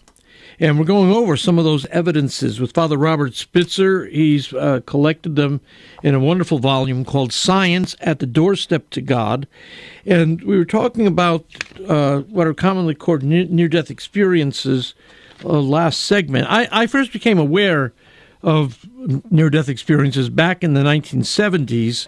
Um, and the books that were being published then were, you know, collections of anecdotes and stories. Have we are there those who are actually studying these stories in a consistent and rigorous uh, manner? Uh, absolutely good question. Yes, in fact, um, just uh, uh last year in 2022, the New York Academy of Sciences basically uh, published a consensus statement and in that consensus statement, they said the peer-reviewed literature, the scientific of the scientific study of near-death experiences, is now so extensive. In other words, they based their findings on many good peer-reviewed uh, articles that had really good studies first class studies with thousands of people, with um, you know uh, under the supervision of multiple scientists, et cetera. There's so many of these studies that now we can say um, uh, uh, you know that there is a credible possibility of your consciousness surviving bodily death. Wow. Of course, you can't get a scientific proof of a soul, right. but what you can say is there is a preponderance of evidence which strongly suggests your consciousness will survive bodily death. Now, that's coming out of the New York Academy of Sciences. Fifteen years ago, you'd have never got anything like right, that. Right. But now, the number of studies, like the Samuel Parnia study, 2014, called the AWARE study, at University of Southampton, the Pim van Lommel uh, study, uh, published in the Lancet uh, uh, in the Netherlands. There, um, uh, you know, these things are just one after the next after the next. All the veridical data that I was just talking yeah. about In other words, people actually demonstrating conclusively that they were conscious, able to report stuff outside the hospital, remote areas, etc., from where their physical body was um, during their clinical death. All these things are, are now compiled to the point where, yeah, the New York Academy of Sciences finally came out and said, yeah, the evidence is so rigorous, so well established. There's a very credible possibility you're going to survive bodily death. Wow. And um, yeah. Well, what what um, so let, us I'm sure you're aware of all the, the attempts to explain away these experiences. So, um, the, the, oxygen deprivation uh, produces yeah. hallucinations. Um, mm-hmm. Mm-hmm. You've got uh, uh, production of weak transcranial magnetic stimulation yeah. of the temporal lobe. Um, right. The, what what are these uh, these naturalistic um, efforts to mm-hmm. dismiss these experiences? Are they have they been taken on? Have been challenged oh, yeah. head on? Oh yeah, they they've been challenged head on by about four or five really excellent studies. None of them uh, can uh, bear up to the actual evidence. Um, uh, let me just go through sure um, uh, that have been actually demonstrated in these studies. Number one, uh, near-death experiences are almost 100% accurate in the observations of patients uh, who were clinically dead, you know, flat EEG, etc. They were clinically dead, and they reported data 100% accurately. Many of them outside the hospital, etc. You look at uh, hallucination or um, a stimulation of the uh, temporal uh, lobe or a stimulation of the parietal lobe or one of these other, um, uh, you know, a dreamlets, anoxia, etc. You, if you look at that, it's notoriously inaccurate. What is seen during that hallucination experience of anoxia or stimulation of the lobes, uh, first thing is, is notoriously inaccurate and almost all of the time dead out false. Mm. Compare that to 100% accurate reporting. That's a big difference. The second thing is the physical brain, in order to hallucinate, the physical brain must have electrical activity. Always. No electrical activity, no hallucination. Hmm. However, in the case of near death experiences, it's the opposite. During near death experiences, there is no electrical activity in the in the physical brain at all. And yet that's when the 100% accurate reporting is taking place. Thirdly, in hallucinations, hallucinations are notoriously agitating, anxiety filled, internal disturbance. Whereas with near death experiences, exactly the opposite sense of peace, sense of harmony, sense of an end to uh, suffering, emotional pain, and physical pain. Exactly the opposite. I mean, there's just no way that any one of those physical physicalist explanations pans up. I mean, they always violate those three really major differences. Mm-hmm. And so, yeah, I would say no, physical explanations have failed miserably to explain. There's a really good book on this by a, a, a very good uh, neuroscientist named Mario Beauregard uh, down there at, um, uh, you know, University of um, Arizona. Um, and uh, you can actually read his book. It's called Brain Wars. Okay. Brain Wars. Very good. Um, let's go to uh, broader uh, questions regarding religious experience or spiritual experience. Sure. Um, in your chapter dealing with this, you lead off with Saint Augustine's uh, famous phrase from famous mm-hmm. sentence from the Confessions. You stir man to take pleasure in praising you because you have made us for yourself, and our heart is restless until it rests in you. Um, you know, this is usually used to point out that we're made for God and we will mm-hmm. find satisfaction in coming to know Him. And along the way, there are p- people have testified to various experiences of God, uh, an experience of the holy, uh, this kind of um, almost uh, traumatic sense of God's presence. Mm-hmm. Um, and there are others have a, a, different sense of the presence of God, which is uh, a, a, transcendental sense of consolation uh, or awareness of another with a capital A. What, how? Where does? Where do these? Where do these stories lead? Are, are they bound up together in some uh, proposition that you can give us uh, that Yeah. makes sense? Hmm There are definitely common elements in religious experience throughout the world. Um, uh, you know, it, originally uh, it was an American, William James, who tried to study them Right. in a very scientific way. Uh, I think the the very seminal book um, from the uh, uh, vantage point of philosophy and um, uh, theology of religion, or at least religious experience, um, is Rudolf Otto's book. The idea of the holy, Mm-hmm. and in the first uh, forty pages or so, uh, you know. By the way, it's an Oxford University Press book, so it's not a, you know, um, a fly by night deal. It's a, a very well, you know, justified. It's been uh, in print for how long now? Oh, since 1958 or Yeah, something. yeah. yeah. And so, uh, in any case, um, uh, it, it was a seminal book, though, and it got things going, even for Mircea Eliade and people like that. But the main thing uh, to remember is what Otto said was, look, hey, there's a, uh, a pre-thematic, and what that just means is before you're really consciously reflecting and thinking about this, there's this kind of feeling, there's this sense, I'm just going to call it a sense, Mhm. that all of us have of what he calls the numinous. And numinous is something kind of riveting. Uh, it's, it, it feels transcendent. It feels mysterious. It feels, um, you know, um, uh, like uh, uh, fascinating in its mysteriousness and in its transcendence and its, you know, spiritual uh, sensitivity. It feels sacred. It feels holy, and he just calls it the holy other, not H O, but W H O L L Y, the holy other.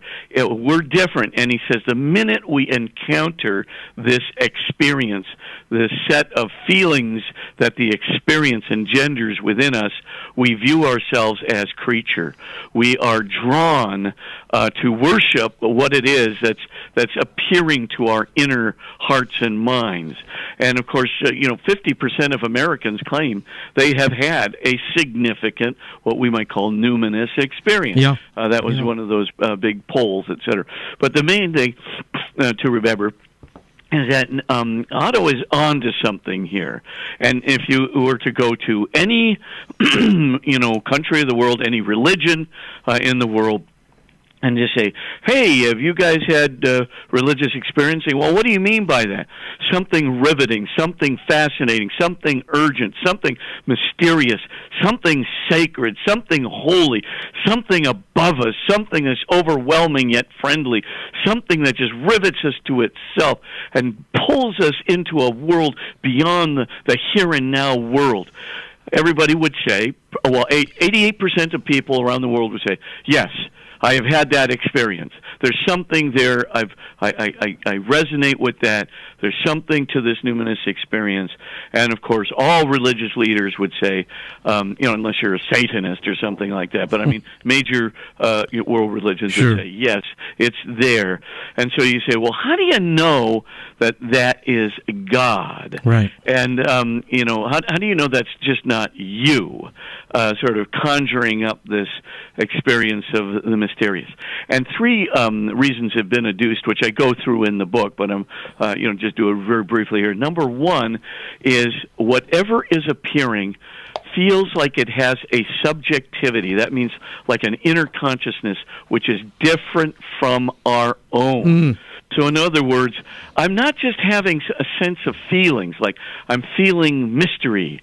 I'm feeling a mysterious person, as it were. I'm feeling a mysterious subjectivity, a, a mysterious consciousness that has a perspective different from me, a perspective that's above me, um, and a perspective that's more powerful than me, uh, and so forth and so. But it's definitely like a consciousness. It's like a personality. It's not just feelings. It's not just a thing. Not not just I a mean, projection of myself. Yeah. Yes, and the and this exactly. And I, the minute I experience it, I know it's not me. right. It is a subjectivity, but it's not my subjectivity. Its perspective is different, and I know immediately. That's one of the big things. The second big thing, um, eh, you know, that comes out when people try to, uh, you know, distinguish it is is the fact that when we're, uh, you know, as it were, uh, uh, taken uh, by this experience, um, it leaves us, in, in some sense, uh, uh, believing, uh, you know, that we have been truly touched, Mhm. um, uh, you know, by um, uh, not just this um, uh, mystical event, but by this mystical consciousness or something uh, that we might call it. So there's a an effect uh, that stays with us uh, interiorly. And then, of course, the, the third thing is is that uh, the numinous uh, correlates with what we call conscience, and and uh, conscience is basically where um, I, I have this sense, uh, you know, when I violate a rule, right? Um, you know, the um, uh, I, I feel a sense of guilt or alienation or shame or something of that nature. I, I know I have done wrong. I feel like I have done wrong, and I feel that you know uh, somehow I'm I'm held accountable uh, to what I've done wrong, and that correlates with the numinous. In other words, the source of that conscience, the source of the voice within me, is the numinous, um, uh, the numinous one, uh, God. Very good. Father, outstanding. Thank you so much for being with me today. And Oh, yeah. We'll talk My again. honor always, Al. All right. Good. Father Robert Spitzer, Science at the Doorstep to God. And uh, we'll have contact information for you on the other side of the break. Never miss an episode of Kresta in the afternoon. Subscribe to the podcast on Spotify, Google Podcasts, Apple Podcasts, or wherever you get your podcasts. You can also listen on demand at AveMariaRadio.net and on the Ave Maria Radio app. Dr. Ray Guarendi. Most experts don't think like you do. Go to the computer, type in child, self esteem, search. Last time I looked, 31 million options. The experts believe self esteem is the preeminent moral virtue. Type in child, humility, search. Crickets. Why? When was the last time you heard a secular expert talk about humility? But that's at the very core of the virtues we want to teach our children. Always remember one thing when an expert tells you how to raise your child, you have to ask a question Is this expert of the same worldview that I am? Does he or she value the same virtues I want to impart to my children? Hello, Steve Ray here. Everything in the Bible and in the Catholic Church starts with the book of Genesis. It reveals to us God's plan for mankind. Yet Genesis can be daunting, especially given the scientific discoveries of the last few centuries.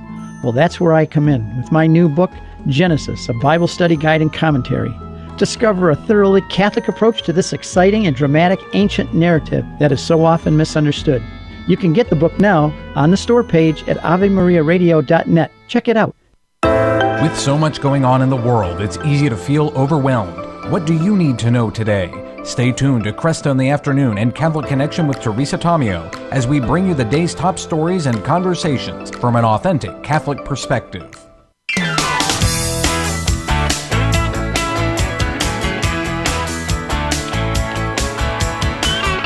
Thank you once again for being with me. And let me urge you to follow up. Uh, go to AveMariaRadio.net. Go to the Kresta Guest Archives. You'll follow, follow, follow up information there on Mozart and Benedict XVI's love of Mozart. Uh, also, Henry Kissinger's passing and uh, the different approach to um, diplomacy that he had, uh, which was uh, rendered null and void when Ronald Reagan took office. And then also follow up information with Dr. Robert uh, Whaples on Argentina, one of the world's richest countries not too long ago, now uh, just 185 uh, percent inflation rate. Unbelievable. And then uh, following up with my conversation with Father Spitzer, the book, um, The Science at the Doorstep to God, that's available in the online bookstore. So you can go to AveMariaRadio.net and get the book. We'll get it out to you. Thanks so much. Lord willing, I'll be back tomorrow. Kresta in the Afternoon is a co production of Ave Maria Radio and EWTN Radio and carried across the EWTN Global Catholic Radio Network. To follow up on any of the guests or information presented on today's program, visit the Kresta Guest Archive at AveMariaRadio.net. That's A V E M A R I A radio.net. To listen to this or any other edition of Kresta in the Afternoon, visit the audio archives at AveMariaRadio.net. Or to order a CD of the program, call 734 930 4506 or email orders at AveMariaRadio.net. That's 734 930 4506 or orders at AveMariaRadio.net.